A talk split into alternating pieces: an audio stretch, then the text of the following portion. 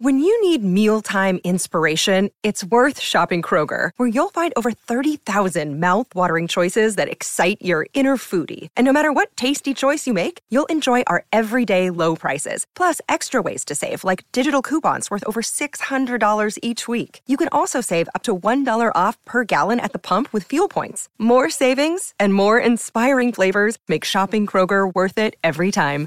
Kroger, fresh for everyone. Fuel restrictions apply. Another day is here, and you're ready for it. What to wear? Check. Breakfast, lunch, and dinner? Check. Planning for what's next and how to save for it? That's where Bank of America can help. For your financial to-dos, Bank of America has experts ready to help get you closer to your goals. Get started at one of our local financial centers or 24-7 in our mobile banking app. Find a location near you at bankofamerica.com slash talk to us. What would you like the power to do? Mobile banking requires downloading the app and is only available for select devices. Message and data rates may apply. Bank of America and a member FDIC. Breakfast on SEN. Well, a magnificent season headlined by an undefeated campaign at the Gabba took the Brisbane Lions to a grand final last year and in the end to within a kick of a premiership. Daniel Rich, Marcus Adams has retired. Jack Gunston's left for Hawthorn, but Tom Doedee arrives to stiffen the defence as part of a side cane that I'm sure is as hungry as it's ever been to climb the summit. Their uh, GM of football is a very good friend of ours here at SEN and very good to us normally. Danny Daly is with us again on this Thursday morning. Danny, really appreciate your time. No worries. Morning, Sam Kane. How are we? Great to have you on, mate. Uh, how's the preseason gone? How's everything tracking? And um, uh, how are you shaping up on the 25th of January?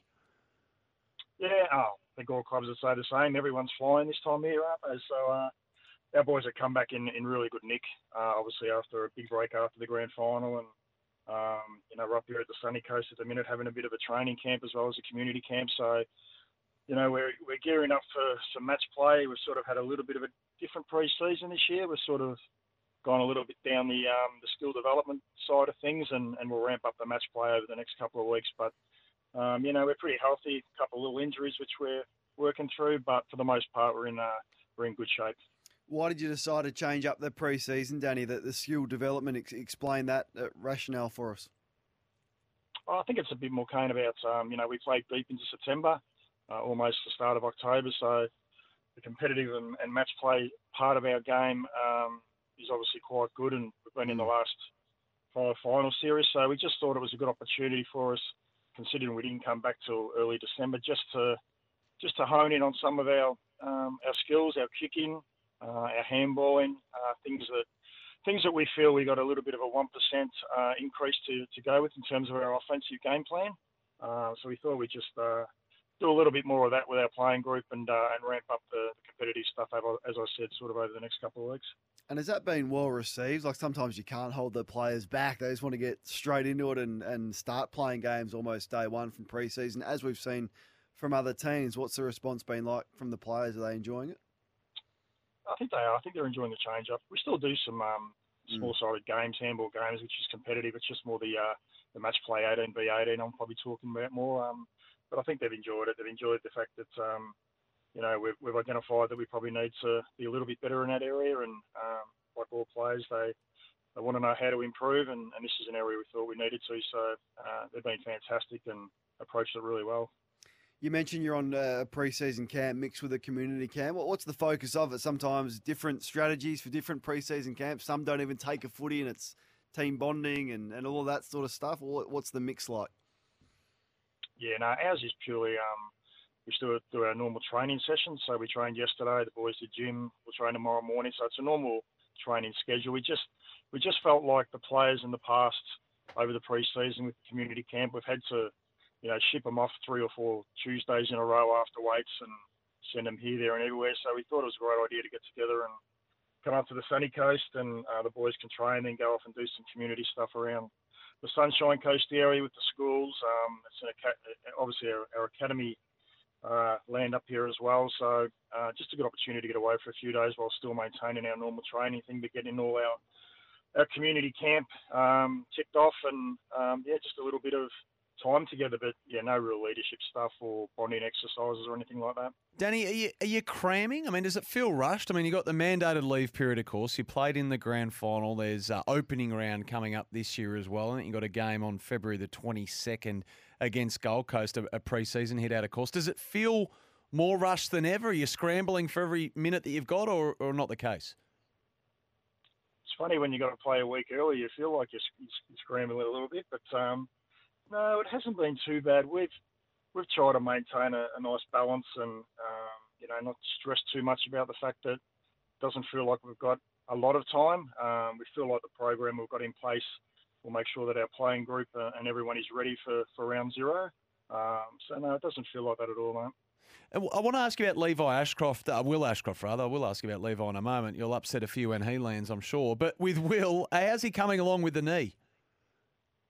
Yeah, Will's going well. Um, you know, he's ticked every box. He, you know, he wants to get there about ten weeks earlier than uh, we yeah. planned. But that that's great that he feels like that and wants to be like that. Um, had a little bit of a hiccup pre-Christmas, just with a, a little bit of swelling, but you know he's back uh, running. Um, he's kicking now, so he's progressing really well. Um, it's obviously been a, a, mental challenge for the young man, his first year of football, but you know we've been help, able to help him through that. But um, right now he's in a good headspace. Uh, he's starting to kick the footy around. Uh, we're still expecting him to be right by around you know around 11 or 12. So uh, he'll be an important part of the cog towards the, the, middle part of the year coming in for us. So um, yeah, he's uh, he's going really well at the minute. Thanks. Pretty handy. And Doedee, is he what, is mm. he tracking at a similar time frame? Uh, Tommy's um, probably ahead of schedule. He's started to join in the competitive side of our uh, drills, etc. So we're expecting him to be hopefully available for selection by about round four or five. So mm. uh, he's going around along really well. He's been a, a fantastic um, recruit for us. He's, he's such a good human being and um, he's so competitive and he's added a really a great deal to our group on and off the field. So we look forward to um, seeing him out there for us. Just away from footy, and we talk about footy all the time, of course, and that's why you're on with us, Danny. I wanted to ask you about one of your staff members who who sadly passed away. I'm not sure how long Nicole Duncan was at the Lions for. I think it was a few decades anyway. She she passed away. She had leukemia, and uh, I don't even know how to phrase this question with you, but obviously she leaves a, a huge hole, and I think you were one of a number of people who were particularly close to to Nicole. I wonder how uh, the club will look to, to pay tribute to her at, at, a, at a given time. Uh, yeah, Nicole was with us for 31 years. Um, you know, the Brisbane Bears, Brisbane Lions, um, Eternity, we've had 845 games and she was with us for 713 of those and wow. all of our 37 finals. And, you know, she's, she's a footy club. She, you know, obviously worked really close with her and, um, to, you know, to be honest, she was my boss. I wasn't her boss. Um, yeah. So yeah, it's sad. I had a great, you know, I can be an emotional beast sometimes, and I love my people. And um, yeah, it's been a, a tough few weeks. You know, supporting her, and you know, I checked in with her every day over the last month to make sure she was going okay. But it all ended too soon and too tragically for us. So um, it's it's a pretty sad time for us. Um, but we'll do a memorial service for her on Friday uh, at the Gabba from three to six, and and give her a good send off. And you know, we had a a meeting with the players and staff on Monday about ways we can honour her moving forward, and um, mm. we'll work through what that looks like and, and what we'll do. But yeah, I'll miss her enormously. What made her so special, Danny? Um, she was just a good person. She a carer. You know, our players brought their kids in, training. She looked after them. She always had mm. time for people. Um, it's been amazing the amount of text messages and phone calls and emails I got from people around AFL community, other clubs, the AFL. Um, so she touched someone. She was just, she was just so good at her job. Mm. Um, yeah, so a special person. Yeah, no, people like that make not just footy clubs, but all work organisations, the places that they are. So the football administration manager for, as you said, Danny, 31 years. Uh, thoughts with you guys at the club, and obviously Nicole's uh, family as well after she passed away last uh, Saturday. Um, sorry to leave you on that note, mate. Um, we, we thought it important to, to to speak about Nicole for the role that she played, and appreciate you speaking so openly about her, and and obviously how uh, things are shaping up from a football point of view, which I'm sure we'll do again with you in the weeks to come, mate. Uh, all the best with it. No worries. Thank you for giving me the opportunity to talk about Nicole. It's much appreciated.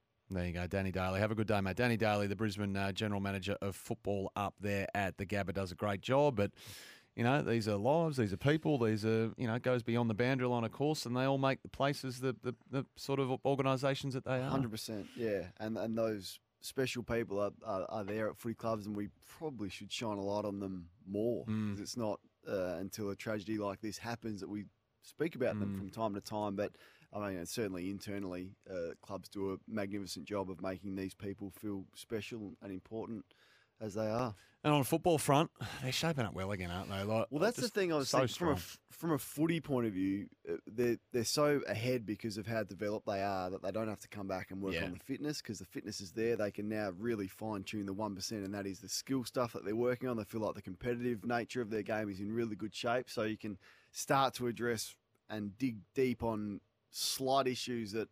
Uh, you weren't up to scratch at, or you thought there was room for improvement. Whereas other teams, younger teams, got to do all of it. You got to Yeah. get fit, you got to compete, you got to work on the skills the best teams can just sort of hone in on on one area. They're in a really good spot. Nathan Gardner, he's got the headlines.